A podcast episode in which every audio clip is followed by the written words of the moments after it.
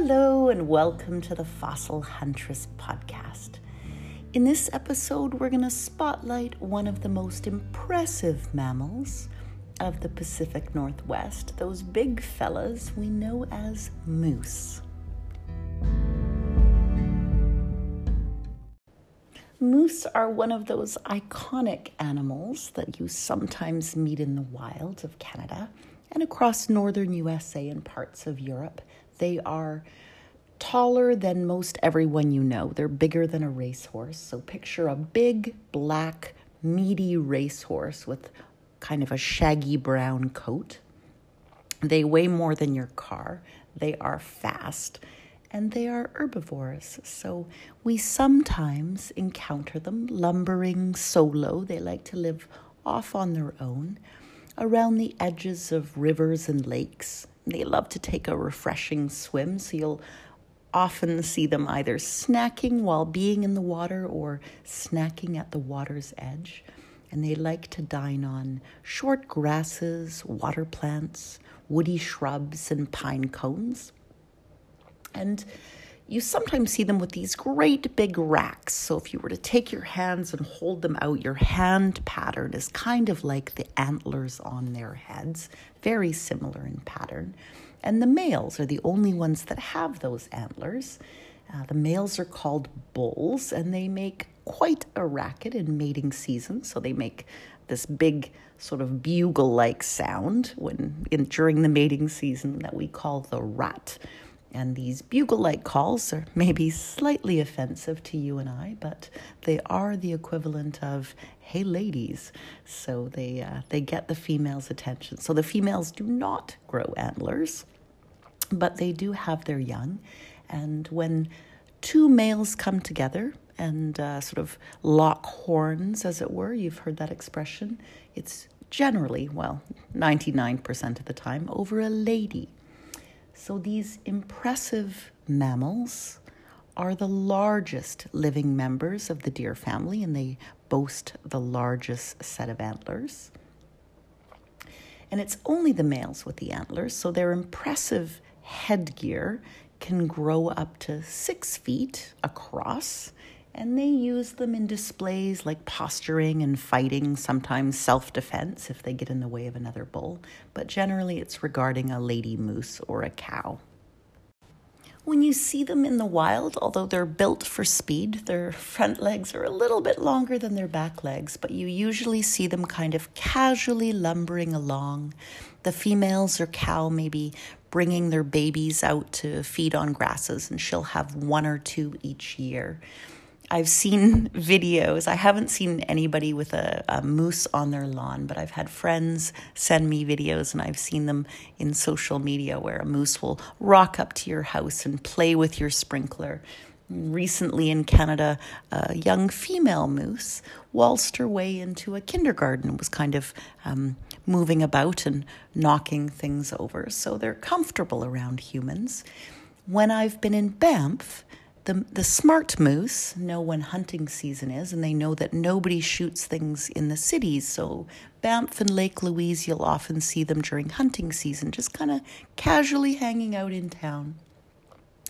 And when you do see them, they, they don't they don't ever appear to be moving very fast. I've only encountered one at great speed, but these guys can run up to 55 kilometers an hour. So they're they they move fast they have excellent hearing and a wonderful sense of smell.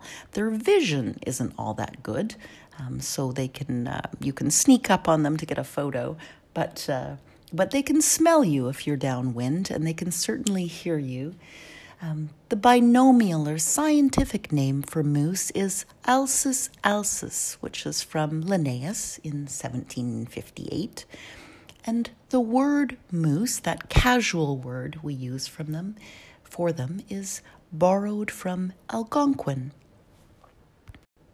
In the various Algonquin dialects in Narragansett, moose are called mus, and in eastern Abenaki, these large mammals are called mas, and both are likely derived from musu, meaning he strips off, and in the Proto Algonquin, we see this as the form maswa, so he strips off. In the Kwakwala language of the Kwakiutl or Kwakiutl, speakers of Kwakwala on the north shores of the Pacific Northwest, moose are known as kliwuls, and their antlers are wulkla, so klewuls or wulkla. And while you don't generally see them moving all that fast, I did have a very close encounter with a moose moving at great speed. And I often write about natural history and I write, you know, the max height, the max weight, the max speed, a speed of various species. And uh, I was proven wrong. So, in a close encounter on the Bowron Lake circuit, so I just finished paddling Babbitt Lake and was about to get ready to portage over to the next lake. A friend who was with me looked up and said, Oh, there's a moose coming our way and around the edge of the, the lake, about a couple hundred feet away, was a mama moose coming at us at great speed. So her feet were just a froth of white in the water, and behind her was her calf, close on her tail. And so we go, Look, a mama moose. Oh, a baby moose. And then we look, not a third moose. It was a grizzly. So the grizzly and the moose um, were in a fight to the finish. So they were neck and neck. And Mama was outrunning the baby, and they were running directly towards us. And so, about six feet in front of me was a kayak, a Kevlar kayak, not much defense, but there was no time to move. And so we just stood perfectly still as Mama Moose came running, roaring towards us at her full 55. I would have clocked her faster, but she was highly motivated. And so she comes tearing straight towards us, comes all the way up to the kayak, and burns 90 degrees into the woods. And then her baby, her calf, comes all the way up and does the same thing, deek 90 degrees in the woods.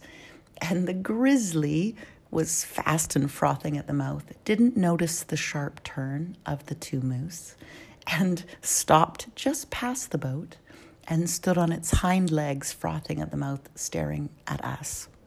And in that moment, my, I can feel the goosebumps just telling you that. And in that moment, um, there was this crack, crack in the woods, and the grizzly turned its head, hunk, and went back on all fours, hunk, hunk, hunk, chasing the moose. So in a in a head to head, where the moose was very motivated, they outran the grizzly. So, in theory, grizzlies are faster than moose, but in my experience, uh, a motivated moose is faster than a grizzly.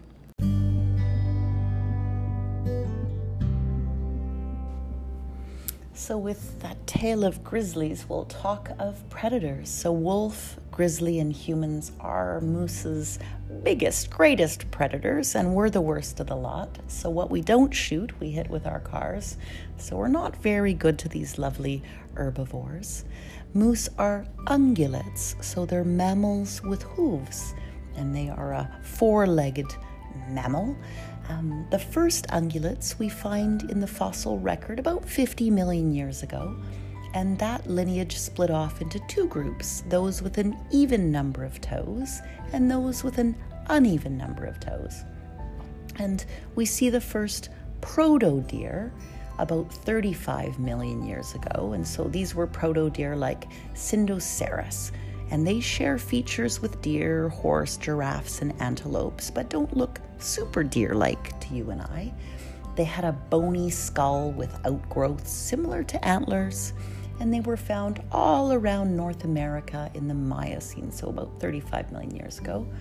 And then about 10 million years later, we see the first animals you and I would recognize as deer.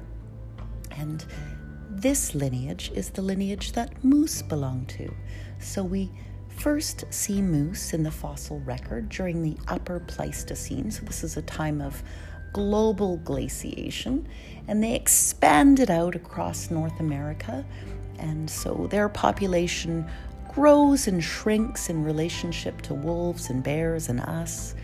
Today on the planet, in Canada, there's about half a million to a million moose at any given time. I know that's a big spread, but it depends year to year.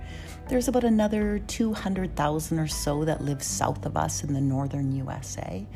And then across Europe and Asia, there's about another million plus of their relatives. So if you make it to Canada, your best shot at a moose, and I, I mean that in the non pulling the trigger, but just a camera shot, is Banff, Lake Louise, the Bowron Lakes. If you go to a place where there's rivers and streams away from the city, that's a good place to look for them. And um, they love a good swim, so if you go early in the morning to a lake and just sit quietly, you'll often see one come down to head in for a dip. So I hope you get to see them. Anyway, I'll stop it there and I'll talk to you guys all soon. Take care.